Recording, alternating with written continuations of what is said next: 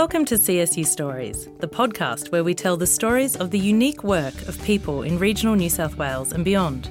From Hollywood careers to amphibian specialists, we talk with CSU staff, students, alumni, and members of our communities to share how our regions are shaping Australia and the world.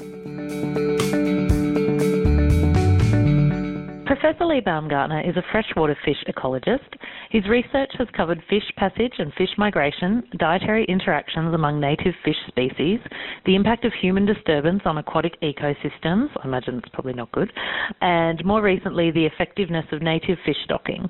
He's just returned from a trip to Laos working on the Mekong River, and we're catching up with Lee also about a year after his first podcast with us, chatting about 2019's Menindee fish kill disaster. Lee, welcome to Charles Sturt Stories today. Good to chat to you, Jess. Lovely. Well, I have to say the Menindee fish kill disaster in early 2019 was horrendous, but 2020 seems to be intent on proving to me that things can only get worse. So I want to chat to you about uh, some of the things that have happened this year as well. But before we do that, you spoke with us last year about the Murray-Darling and Menindee fish deaths, which I think we had a mix of blue-green algae, a lack of water flow, hot temps, which led to thousands of fish dying and um, some horrible, horrible photos of these fish that were just completely beyond repair and some waterways that were beyond repair. So, I guess, can you give us a bit of an update on where everything is at in terms of our waterways and Menindee and the Murray Darling a year later? Probably the best thing that's happened since we spoke 12 months ago is that a few weeks ago, the Darling started flowing again for the first time in three years. And so, first time in three years. That is yeah. amazing. Oh, it's pretty crazy. We've it's it was a, a long time coming, but when I say it's flowing again, it's really trickling again. It's not like a it's not like a historical darling and it's running a full bank flow with fish everywhere. It really there was a bit of a a bit of a tropical depression which swung south from a it was a rain depression from a cyclone, and it, it filled up some of the northern tributaries, and, and the runoff went into the Darling, and it's reached the lower Darling. But unless there's follow-up rain, there's probably only enough water there to keep the Darling going for another 10 to 12 months. And if there's no follow-up rain, it will just stop flowing again. That's the sad thing. But, so, but that, that's one of the positives. That's one of the mm. positives is, is there is water right now. So. So some water is better than none, but it's not. It, we haven't had the required sort of inflows of water that we need to offset potential damage again in the future. So, I mean, I guess there were government agencies set up or there were different things that were put in place by the government at the time to address what had happened. Do you think that they've done what they need to do? Well, there's two two independent panels set up, and independent panels tried to get to the bottom of what had actually happened, and each of the panels came up with a series of recommendations. The government jumped in and made commitments to fund some of those recommendations to the tune of around about $70 million. And it was only a few weeks ago where we put an article in the conversation sort of giving a bit of a report card on how the how the government had performed in terms of that. Mm. And they scored really well in some areas and they hadn't scored so well on others. But the, probably the most important thing was the establishment of a technical advisory group to put together a new native fish strategy, which would step through. Well, it's really about identifying all of the threats to native fish that have happened across the basin mm. and the actions that are needed to try and mitigate things for native fish going forward. So, so it's a strategy. It's out for public consultation right now. The strategy tends to uh, it, it captures all of the previous known threats and some of the newer threats which are now listed. Mm. But um, a strategy is only as good as its implementation, and so once once that's completed its public consultation and everyone's happy with the content, that's when the rubber hits the road, and it's what can we do as a community and what can we do as a group of, of academics and government people and Indigenous groups that can actually hit the ground and start making things better for native fish.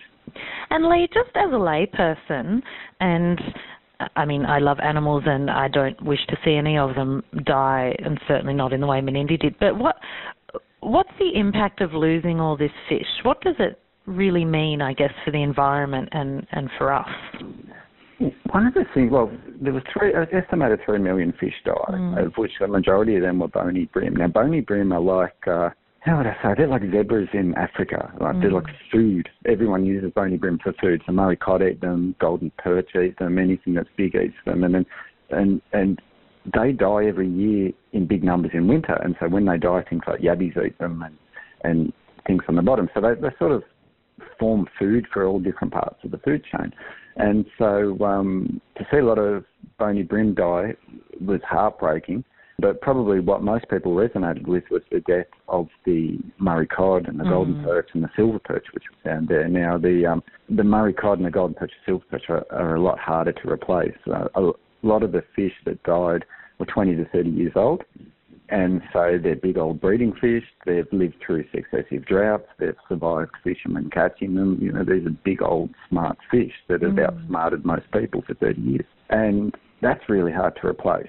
So the only way you can replace a 30 year old fish that's died is with a baby fish that grows for 30 years. And mm. so we say that this is a decadal problem. It's, to have so many fish die over a short period of time is going to take decades to replace. So one thing the government did do to try and offset that was they, they sent teams of people out to rescue some of the bigger fish that were stressed but hadn't quite died yet. And so those fish were, are now being held. There's a couple held in private hatcheries, there's some held at the Narrandera Fisheries Centre, and they're being looked after. And I was lucky enough to see some of those fish earlier this year, and they're in fantastic condition. They've recovered, they're big, they're fat. They were eating chicken necks that were getting thrown into the river, and they were, they were in really good condition. Now the challenge becomes, well, where do we put long... them? What do we do with them? Yeah. Well, well, that's what the first thing I was asked. I did a I did an interview with Sydney TV, uh, Sydney radio a few weeks ago, and they said, "Well, can we put the fish back now?" I said, "Well, no, you can't really put them back now. It's, it's not quite the right time of year to put them back. Mm. And at the moment, we've only got ten months worth of water. So if we go and put the fish back now, we might have to go rescue them all again in ten months' time when the water gets hot. So, so what they're doing is is looking after these fish, but you run the risk the longer you hang on to a fish in a pond, the more domesticated it becomes, mm. and so so you don't want that to happen. The other thing is when you you breed from these fish, um, and which they're intending to do, you want to stock the fish back, but you want to stock those fish back during times of good water quality, not when the water quality might go bad again. So 10 months is not quite enough because Murray cod will spawn again in October and their babies will, will the eggs will hatch early November and then they'll be ready to stock end of December. At that stage, if we've had no rain, the darling could stop again. And so we're not out of the woods, not by a long shot, that's for sure. Lee, I hope this is not a fatalistic question, but will we ever be out of the woods given our current the heat in our climate, I guess the the climate change aspects of what's happening in the world at the moment? One thing that one thing that shocked me the most, I wasn't was I wasn't prepared for it as part of the panel work, was when we actually plotted the long term data on the climate, particularly out west it's not a future climate change scenario anymore. It's a changed scenario. It's already changed. It's mm. changed significantly from what we'd seen. That there's a steady increase in the number of extreme events, and extreme events we classified as days per year over 40 degrees, so extreme temperature days. Mm. It, it's a straight line. It's a straight line, almost at 45 degrees from 1940 to the current day. It's just increased and increased and increased, and we're now seeing the highest period on record where we're seeing days over 40 degrees. And the biggest problem out west and out at Menindee, particularly in Menindee Lakes, which are big, shallow lakes. I mean, when you think of some of the lakes out there, they're 16 kilometres across by 20 kilometres long. Now, that's a big lake, mm. but it's mostly shallow.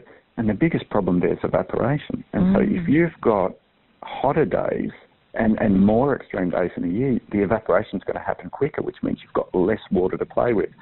So it, it might be being fatalistic, but being fatalistic can also be being realistic, mm-hmm. and it mm-hmm. means that there's an opportunity now to change the way you manage water. And one, the other thing that the panel found was that the rules for how Menindee Lakes are operated were drafted in 1960, mm. and they haven't changed much since 1960. And if you go back and you go, well, what was significant that happened around that time? The 1956 floods were the biggest floods ever. It was one of the wettest periods on record, and the Darling and the Murray met up, and it was some of the highest water levels ever. And so the Menindee operating rules were drafted just after one of the wettest periods on record. Now, if you were going to come up with some rules for how you manage water, it would be better to do it after the driest period on record because then you're being really conservative with how you share water. But if you've done it after the wettest period on record and you assume that it's always going to be wet, there's going to be times where you over allocate water. and there's going to be competition for water. And so, if you went the other way and said, well, how does the river look under the worst conditions, and can we get our water sharing rules right then? Then during the wet times, you've got no problems. It's it's really during drought and during the dry times where the problems happen. And so, so the realistic side of things is now's the opportunity. Now that we've seen what happens when the river gets dry, we've seen what happens when there's no water. Can we rewrite our water sharing plans so that we make sure there's equitable use for farmers and equitable use for the environment when it's dry? That's it. I think the key word there is equitable too, because, you know, these things drafted in the 1960s are clearly not fit for purpose for where we are today, given not only the changes in climate, but in populations and agriculture and technology and the way that we interact with our environment, the way we live today. So, you know, they're what, 60, 60 years out of date? The, the population's grown 40% since the mid 90s. That's the Australian, but we've gone from 18 million to 27 million since the mid 90s. And that all of those people need water.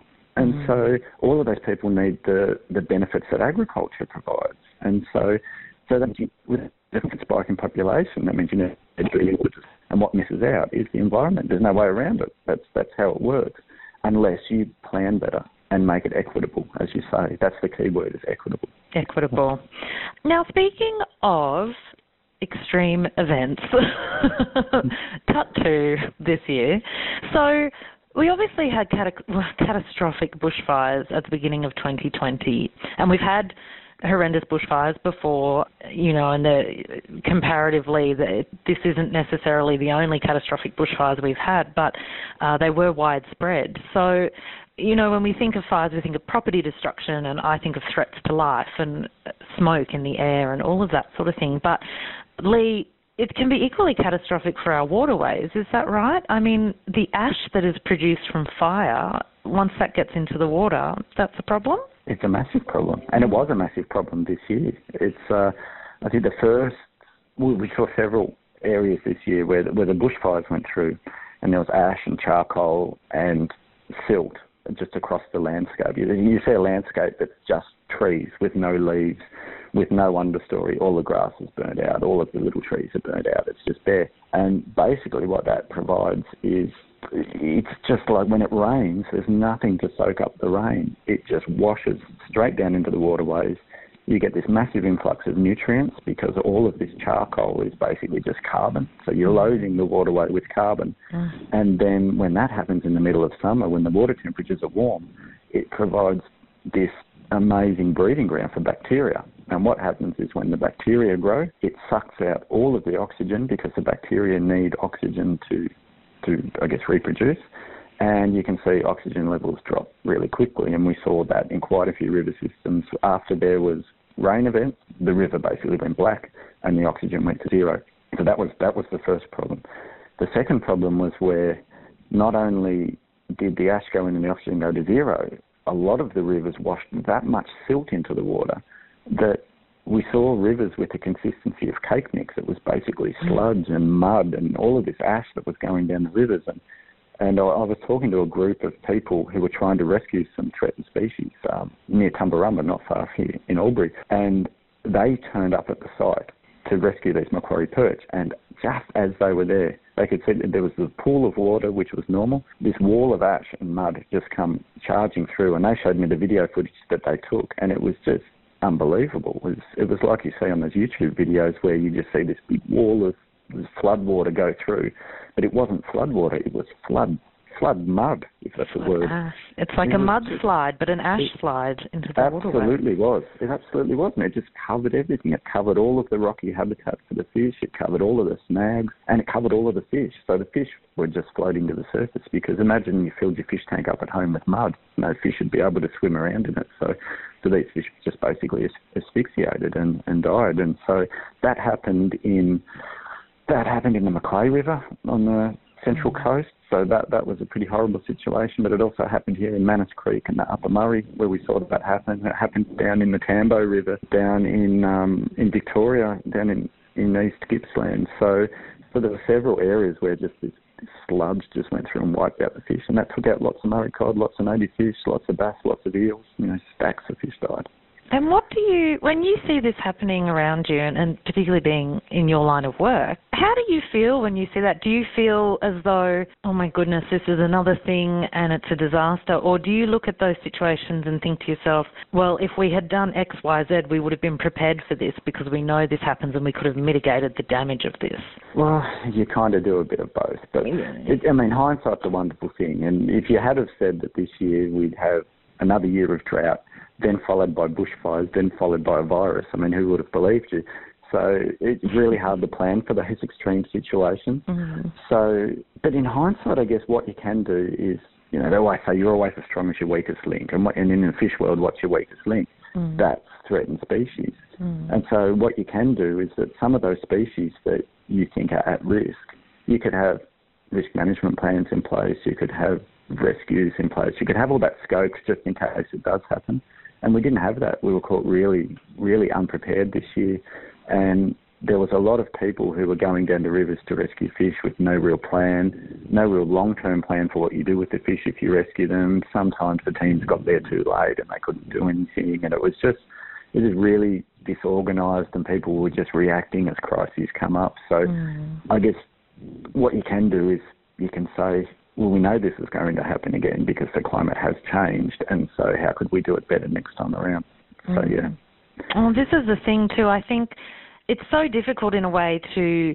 Uh, I don't know if this is something that affects you, and you're a scientist, so possibly not. You're probably a lot more logical than I am, but I, I look at all of these constant issues and disasters that we're exposed to, and now we're in the middle of a pandemic right now. Um, so, you know, we're recording in isolation over the phone and all that sort of thing, and we're all working separately and trying not to touch each other, which is just like living in this bizarre dystopian future that's happening now. How do we, you know, how do we still focus on the environment and these particular issues and things that I guess the average person may not think about, which is threatened fish species, when things like COVID seems to usurp all of these other considerations? You know, how do we, I guess, get through this and then keep these other very particular issues that we still need to work on top of mind? When it comes to fish, there's, there can be a canary in a coal mine. So, mm. so when fish go belly up, our water is not is not in very good condition. Mm. So poor water quality equals fish kills. We know that that's been happening for years. But water is life, and water is what people need. And I remember when I was at high school, uh, when I was at school, and high primary school and high school. I remember the teacher. I ne- I'll never forget my grade five teacher. He got up and gave this talk one day, and he said, "Future wars aren't going to be fought over territories. Future wars are going to be fought over water because the population will get too much, and we won't have enough water to go around." And I thought he was crazy. And mm. it wasn't until the last couple of years that I, I actually cast my mind back to his talk, and I thought he was right. And it's already starting. I mean, you might not have realised it, but there's already a war between the northern basin and the southern basin. There's there's already people talking about well why should they get more water than we get water? If I look overseas, I see uh, if I do a lot of work in the Mekong and the the countries which are downstream in the Mekong, Vietnam, Cambodia, and Laos, are impacted by what happens in China. They're the upstream countries. If you go to if you go to the Indus River Basin, which is Pakistan and India, Pakistan is completely impacted by what happens in India. And so the water wars are already there and they're already starting. And so you turn around and you say, what is the one thing that people need to live? It's good quality water. And if you can maintain good quality water, you're going to, by default, have good fish communities. Mm. If you've got fish communities that are floating upside down and dying, you don't have good quality water. And that's what happened last year in Menindee. And the Menindee people, and this is part of the story that wasn't told that widely, mm. they had no tap water, they had no drinking water. They were asked to sign waivers to, because the local council couldn't provide good quality drinking water. They had bottled water shipped in every week from Sydney, so they had water. I mean, that's what the future looks like. And and you can turn around and say it's just a fish issue. Well, it's not really a fish issue because we all live in the environment and we're dependent on a healthy environment for things. And and the future for us if we don't protect the fish and we don't protect our water qualities, is we'll have bad quality water. And we will move slowly and slowly further towards that water war scenario. And that's what will happen if we don't get our water management right. Lee, thank you. Uh, you've given me so much to think about. I've so enjoyed our chat today. I've learned a lot not only about fish, but about the interconnectedness of all of us in this ecosystem and how we need to think about these things going forward. Um, I really hope that we can get the distribution and sharing of our resources right, and by right I mean fair and equitable. I, I'm concerned because I feel it's a very political situation, you know, not only within Australia but beyond Australia and beyond uh, national borders, as you've just very eloquently pointed out. Thank you so much for your time. Thank you for talking with Charles Sturt Stories. And Lee, I hope we can have another chat to you again. look forward to it, Jess. Thank you. Thanks for listening, and we look forward to sharing all of our CSU stories with you. For more information on CSU stories, go to news.csu.edu.au.